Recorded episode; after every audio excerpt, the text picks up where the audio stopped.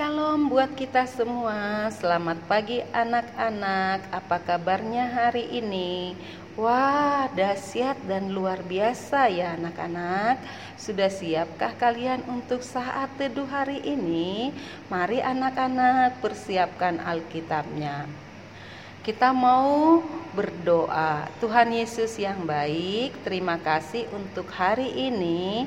Terima kasih untuk kesehatan yang Tuhan anugerahkan kepada kami. Tuhan Yesus, kami mau bersama-sama memuji dan mendengarkan firman Tuhan. Berkatilah kami. Dalam nama Tuhan Yesus kami berdoa.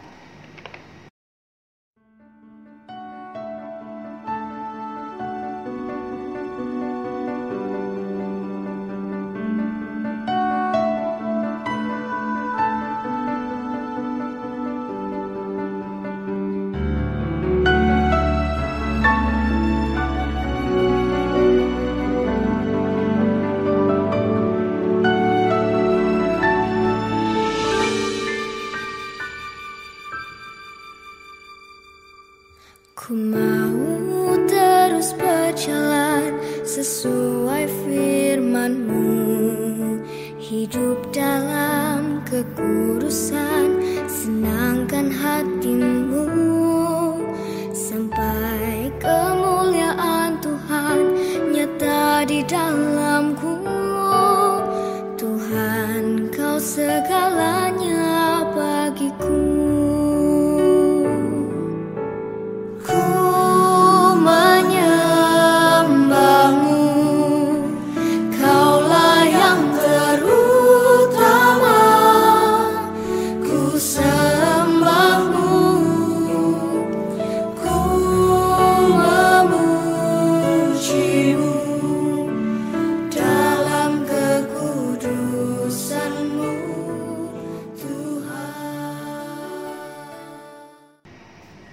Anak-anak, tema firman Tuhan pagi hari ini adalah Aku anak jujur diambil dari Kejadian 4 ayat 1 sampai 16. Cerita Alkitabnya adalah anak-anak yang manis ada dua orang bersaudara yaitu kakak dan adik.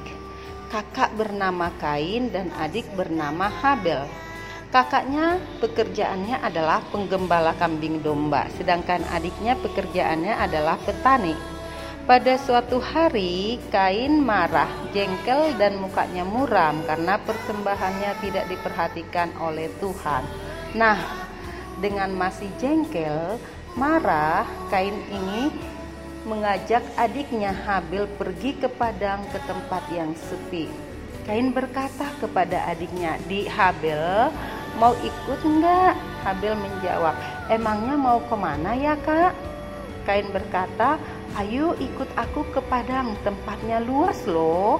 Habil menjawab, "Oke, oke, mau diajak main ya kak? Asik."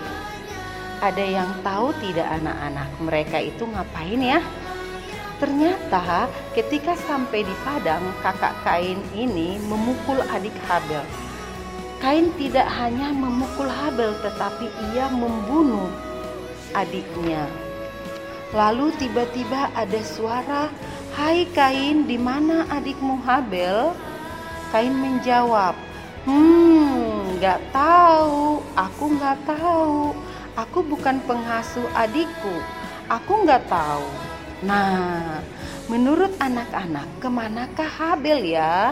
Jadi, Kain itu jujur atau bohong? Jujur itu berkata apa adanya, berkata yang benar. Kalau bohong itu berkata salah. Tahu tapi menjawab tidak tahu. Jadi Kain bohong atau jujur ya anak-anak? Ya, Kain sudah bohong, ia tidak jujur karena Tuhan tidak suka dengan anak yang bohong.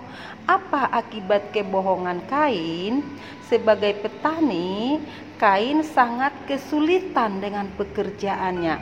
Dia diusir dari tempat tinggalnya. Nah, anak-anak, sebagai anak Tuhan harus jujur, tidak boleh bohong.